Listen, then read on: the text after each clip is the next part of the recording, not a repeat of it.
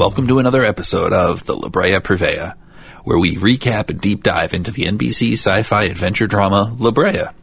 I'm your purveyor, Pete Phillips. Season 3, Episode 3, Our Big Three. Ty, Sam, and Gavin. In 2021, these guys are just beginning to bond, but this episode will cement their commitment to each other and to saving lots of innocent Angelenos who fell in a giant hole. Let's get into it. Episode recap. Ty, well, one of the two ties that's in 2021, is staring at himself in the mirror and washing his face at the start of this episode. He is at Oscar's diner with Sam and Gavin. Back at the table, he's saying that they need Gavin's help. And Gavin is like, well, why don't we warn our families? But ultimately, the other two know that that's not enough. They ask him to get them into the Madura Air Force Base. But he has this big gap in his memory, so he doesn't know how he could help. And then he skips out on the guys when he pretends to go to the bathroom. I can't find an Oscar's diner in or around Los Angeles, but I did find an Oscar's pancake bar, which seems to be out of business. I mention this because the show does seem to incorporate real places into their story. In this case, I can see some similarities between the diner and the pancake bar, but the real place has terrible reviews on Yelp, and I'm not sure if it was ever an eat in restaurant, which is probably why it has no online footprint since May 2021. 10,000 BC Gavin has a map, maybe, of how to get to Madura and find Maya Schmidt. He and Sam go on a reconnaissance mission to see if they can find the base, but instead they find a heap of trouble in a big old woolly rhino. And as the rhino chases them, he suddenly explodes because he ran onto a landmine. The rhino is screwed, oh, the rhino is screwed. Turns out Gavin was feeling a little uneasy during this journey, and it was for good reason, because there may be traps along the way. Or maybe a soldier with a gun is enough to slow them down. Of course he is. So this soldier ties Sam and Gavin to a tree, and then he hears something and leaves to investigate. Through blocking, we see a figure enter the scene, and we know that it's Maya, but they're just toying with us a little bit, and we love it because we live off of these music cues that spike near commercial breaks. In 2021, Sam and Ty set out to find Gavin, but Ty is distracted by the state of his affairs in the original timeline. When he and Sam split up, Ty goes to his ex-wife, not one of the bars that Gavin is suspected to be at. Now, I'm not questioning Ty's integrity, but don't forget, he's married at this point in time to Paara, and he doesn't seem to miss her at all, which I feel like is unfortunate. He could at least say, I miss Paara once. But here, he seeks out his ex-wife and attempts to counsel her in her grief. It turns out that she likes to drink as much as Gavin, which may be why Ty is taking things so hard on the Gavin front. Ty carried a lot of guilt to 10,000 BC, but now we're discovering why. Because his wife had a drinking problem, and he seems to have not supported her in the way that she needed. Quite the opposite, actually. The tension here makes me think that Sophie may have died or been harmed before the whole adventure started. I'm not sure that's true. Within the walls of the fort, Lucas is brushing a horse and Veronica is playfully hitting on him. Lucas wants to get on the leadership council. Veronica seems unsure about this at first, but then she is instantly dedicated to this cause. After Maya frees Sam and Gavin, she hides them from the chopper patrols. She's been out looking for her daughter Petra, who we know, but it seems like Maya doesn't know that Petra has been kidnapped by a helicopter. Gavin says that he needs some answers from her. Is it how does time travel work? No. Is it how do we know each other? No. Is it who is responsible for this whole entire fiasco? No. Of course not. It's where is my wife? I got a message saying you were the key to helping me find my wife, Eve. You know where she is? Gavin, I have no idea. I didn't know your wife was missing. No, no, no, no, no. I was very specifically given your call sign. Maya lays out the whole situation that really helps us understand exactly what's going on. It seems that the government wanted to master and weaponize time travel for the simplest of goals. Imagine your unit was bombed. A tragedy. But what if you could send a plane back in time and destroy the enemy before they attacked? It would change war forever. So don't use time travel to prevent the war or battle from starting. Just do it so that you get your soldiers back if they die. Very benevolent of you. Maya helped these people build a quote biological cocktail that induces targeted memory loss end quote. I don't know about you, but it feels like they're laying on the sci-fi pretty hard now. In fact, as early as 2009, researchers were able to trace and destroy neurons involved in supporting the specific type of memory that they were trying to erase. These neurons were targeted by using replication defective herpes simplex virus to increase CREB proteins in them. As a result, the neurons were activated in fear memory or testing far more often in both wild type and CREB deficient mice. For the study, transgenic mice were used that allowed use of diphtheria toxin to preferentially target cells that were overexpressing CREB, since these were the cells more likely involved with fear memories. This caused the erasure of the targeted memory, but allowed the mice to still form new fear memories, which confirmed that the cells were involved only in storing fear memories, not forming them. Because she's one of our good guys, Maya wanted to blow the whistle on the project, the whole thing.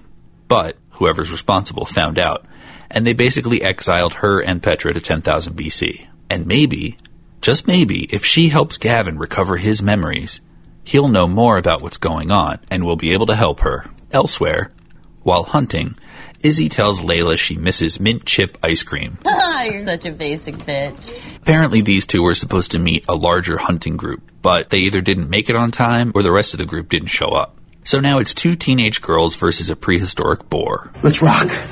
But the boar finds them first, and Layla pushes Izzy out of the way and jumps in the other direction, and she lands in a tar pit. Uh oh. This is kind of hilarious because she was supposed to have fallen into it, but she is actually standing in the middle of it with her hair and face completely untouched by tar. I'm sure the actor really appreciated this on the day of shooting, even though it looks a little silly on camera. Anyway, how is Izzy going to handle this? Moreover, how much bigger is her sassy head going to be once she succeeds? She tries the old pull you out with a stick routine, but that doesn't work. And she won't leave Layla because she thinks that a boar or a tiger will eat her. I don't know, maybe those animals were strong enough to take a dip in liquid tar and then eat their lunch out of it? That makes complete sense to me. The two end up bonding while they try to figure a way out of the pit. I think Izzy is trying to make a fire or like maybe trying to smoke signal with the fire. She's crazy! It turns out Layla also lost her brother. Hers is dead and Josh is lost in time, but it's one more way that they can bond. For a moment, I wanted to hear her say that her dead brother was Tammet, but we weren't so lucky to get that much of a soap opera here. Back at the fort, Veronica is canvassing for Lucas's upcoming election, or so we're led to believe. Sky people and fort people are getting along, but Ruth tries to plant doubt in Veronica. She's basically saying that you are blinded by love for Lucas, and that Lucas really isn't the person who should be going up for this position. She's polite, but almost in a way that feels like she's sort of brushing off Veronica. But then she says she wants to talk to her about something else. And we find out, when she talks to Lucas later, that Ruth wants Veronica on the council seat, not Lucas. Say what? Lucas is surprised at this development, and he says a few wrong things along the way. We get a glimpse of old Veronica, but she leaves with a smile because she's excited about this new opportunity. You go, girl! Ty finds Sam and Gavin at a bar, where Gavin doesn't seem to want anything to do with these guys. Ty uses his situation in 2021 to frame up Gavin's, and soon enough he cracks the man after telling him about his ex-wife's drinking. It turns out Sophie, not the Sophie that we know and love Sophia Nathan, will drink, drive, and end up blindsiding a young family's SUV. This is probably one of the things that contributed to Ty's suicidal tendencies in 10,000 BC. Yeah, he tried to kill himself. But ultimately, it does take Ty violating bro code and calling Gavin a coward to get him on board. Well, that's another way to play it. We pick up with Maya as she goes and searches for some shrooms and herbs. And she says, What I've picked is poison. Ingest too much and you'll slip into cardiac arrest, but native people have been using this fungus for centuries to open their minds. I want to expand your mind and guide you to the memories you lost. Oh my god, we love tension. So she basically is going to brew up some ayahuasca. And Gavin is so desperate that he's just going to do whatever she says, regardless of what Sam thinks about the medical factors. Still, Sam is at least there on standby, just in case anything goes wrong. At long last, Izzy finally gets a great idea. Make a rope. So she fashions a rope and ties it around a tree. Layla catches the rope and starts to pull herself out on her own because Izzy has got to kill a charging boar. Hey, what's going on? She's gonna eat me! Izzy hits it, but not in a place that's going to take it down. And it looks like she's going to get run over by this boar. But a tar covered Layla is the one who gets the kill shot. This is important for her character, and if you watched it, you know. But if you didn't, it's not really that important. At Sophie's AA meeting, this is Ty's ex wife, she is spotlighted by the leader, which I feel like is unfortunate because, like, why would you do that? She goes, Hey, we haven't seen you in a while, Sophie. You want to tell us why? Don't put somebody on blast like that, especially when they're going for recovery. Anyway, Gavin helps her dodge this bullet because he moseys up to the podium and he has a monologue about his struggles with alcohol and his need for help. So in the next scene, Sophie accepts Ty's help and she doesn't end up getting drunk and hurting a young family. Instead, she's appreciative of this new Ty and she wishes him well, despite the whole brain tumor thing. Is that still a thing? In 10,000 BC, Gavin is so high. He's like intense high, though. It doesn't look fun at all. In a vision, he sees a key code to a safe, but what's in the safe is blurry. He begins to seize, and then we go to commercial. When we come back, Izzy is by his side as he rests within the walls of the fort. Sam tells her to go off while he stands watch. Gavin wakes and says that he feels like he has a 10 beer hangover. In October of 2023, Vice reported on John May, a 25 year old UK native who drank 10 beers a day for 200 days. He live streamed many pints on his TikTok. When asked about the hangovers, he shrugged it off. You can't get a hangover unless you're sober. According to the National Institute on Alcohol Abuse and Alcoholism, five drinks in around two hours is considered binge drinking for men and comes with a number of health risks, including changes to the brain, liver disease, and heart problems. As his memory becomes clearer, Gavin sees a computer chip that he's taking out of the safe. He also sees a tattoo, which looks familiar to us because it was on the arm of the soldier who tied them to a tree earlier this episode. The suspicion becomes that whoever sent Gavin to Maya really just wants the chip that Gavin may have hidden. They don't really want to help Gavin find Eve. Outside by the fire, Izzy and Layla sit and ambiguously confess their mutual feelings for each other, and they almost kiss, but they don't. I guess misunderstood was code for sexually curious all along. Disappointingly, after all of this work in 2021 to bring Gavin around, he says, If there's a way to get us onto the base, I'm gonna find it. I mean, the way that we're playing this, I sort of thought he already had a way into the base. Not that it was a possibility that he might have one. Anyway, they roll out in Sam's BMW while somebody, I'm just gonna go ahead and guess it's Gavin's sister, tails them in a Hyundai. She's got a gun too, so this is gonna get dicey. Pew, pew, pew, pew, pew, pew. What just happened? I'm taking this part of the show to address something that's been bothering me for the last three episodes. What is going on with Lucas's t-shirt? Why is there a little white square stitched onto the left breast of the shirt? It looks like the dumbest fashion trend I've ever seen. And I thought like they would eventually address this in some way, but they don't. So I had to take to the internet. There are entire websites dedicated to identifying what a character is wearing in a TV show, and I discovered that, in this instance, the square is on purpose. The square is white on white stitching of the logo of Acne Studios, a quote, multidisciplinary luxury fashion house based in Stockholm, Sweden. They specialize in men and women's ready to wear fashion, footwear, accessories, and denim. When founded in 1996, the label derived its name from the creative collective Acne, initially an acronym for Associated Computer Nerd Enterprises, and later a backronym of Ambition to Create Novel Expressions. You can purchase the type of shirt that Lucas is wearing for the low, low price of $170 from acnestudios.com. Now, in case you're going, I need to see this shirt again. If it costs $170, it is just a solid t-shirt with a little logo on the left breast. The embroidered square actually consists of two dots and a line, which basically make the neutral face emoji, but in a square instead of a circle. They commonly use the same color stitch as the fabric that it's stitched onto. Armed with this background information, I am prepared to finally ask, does a Coke dealer from 2021 really spend $150 on a t shirt? That's a very good question. I don't know about you, but I like drunk Gavin a lot more than 10,000 BC Gavin. He's not so sanctimonious, and he feels less rehearsed, except for the AA speech, of course.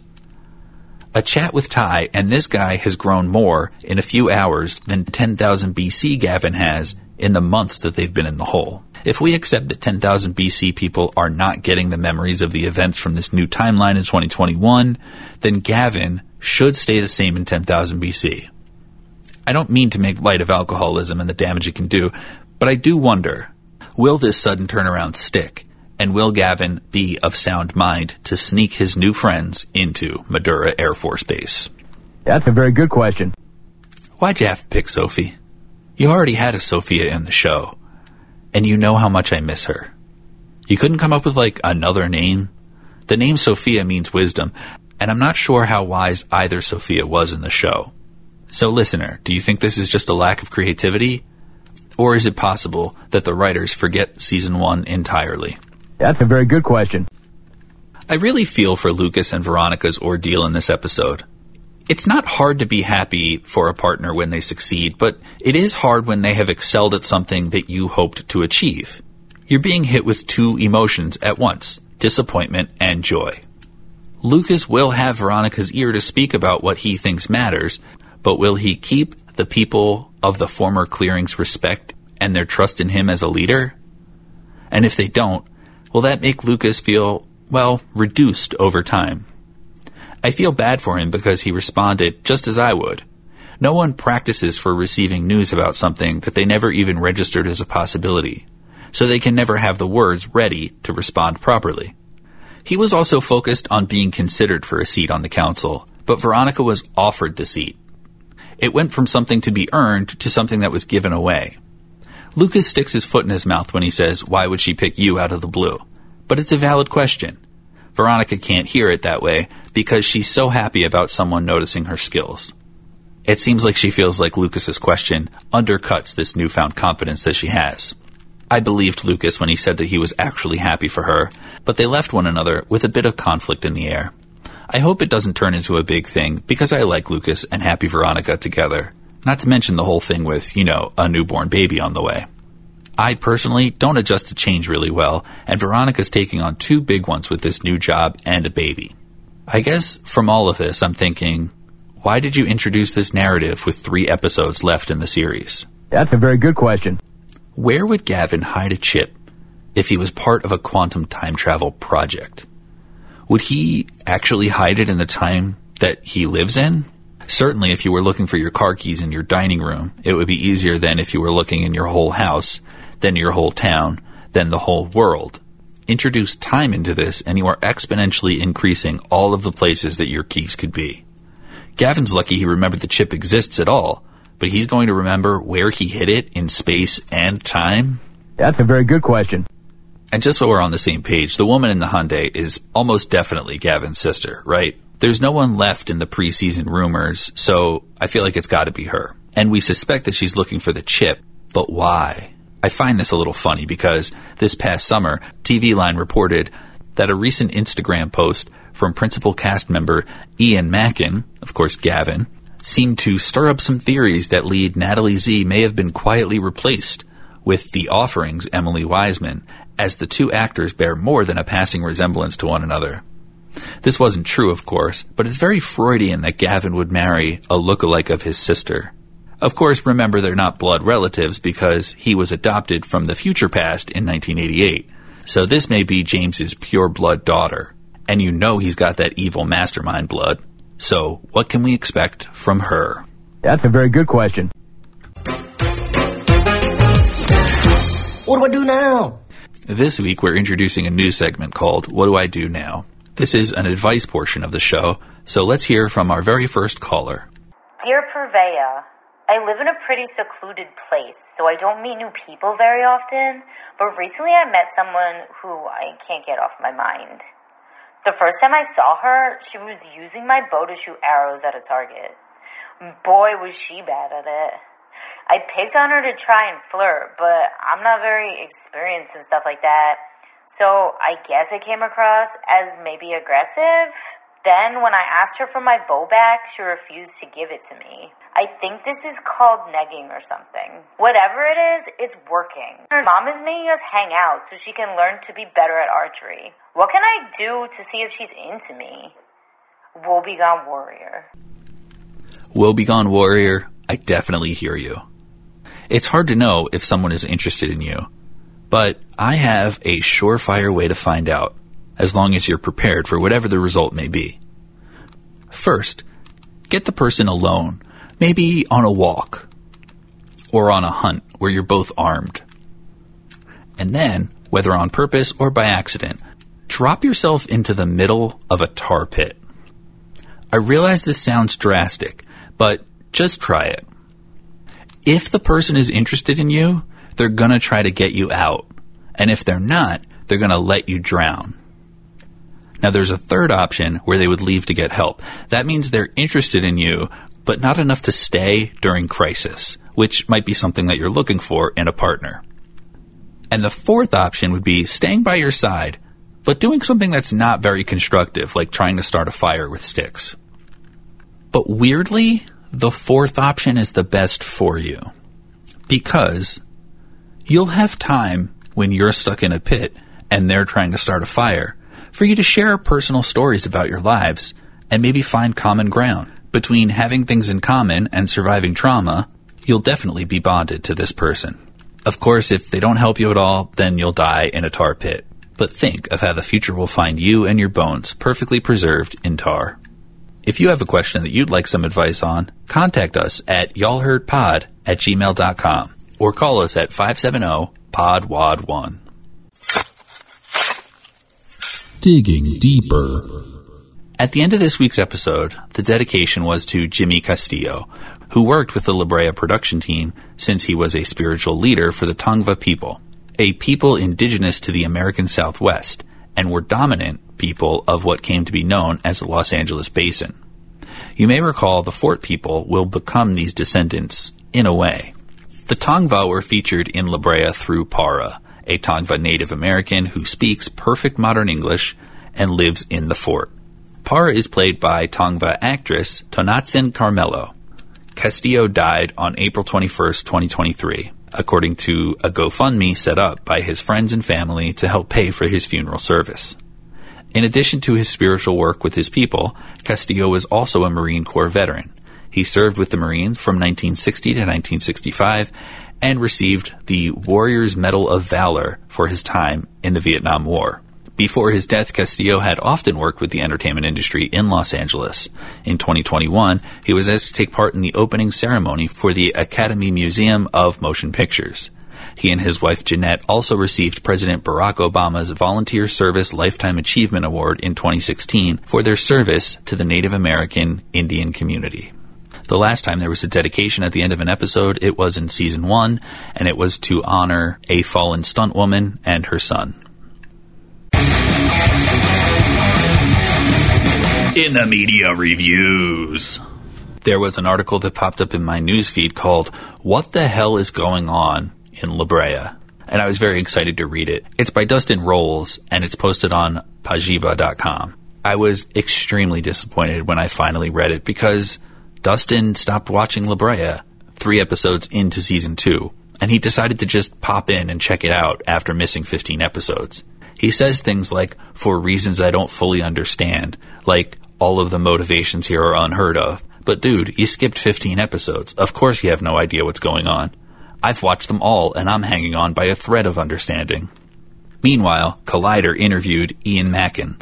He says, quote, the final three episodes are nutty, but they're also awesome. They're my favorite three of the whole show, and it coalesces in a super fun way. It's great.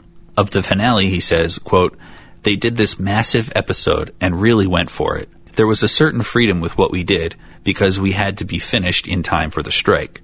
We knew everyone was trying their hardest to really pull the last bits of juice out of the characters and the moment. We just had an absolute blast. It was like the last day of summer camp and everyone was having a great time. We knew we were creating a really interesting episode and the crew and the cast just went for it. It was this big, extravagant bonanza of chaos, and it was just so much fun.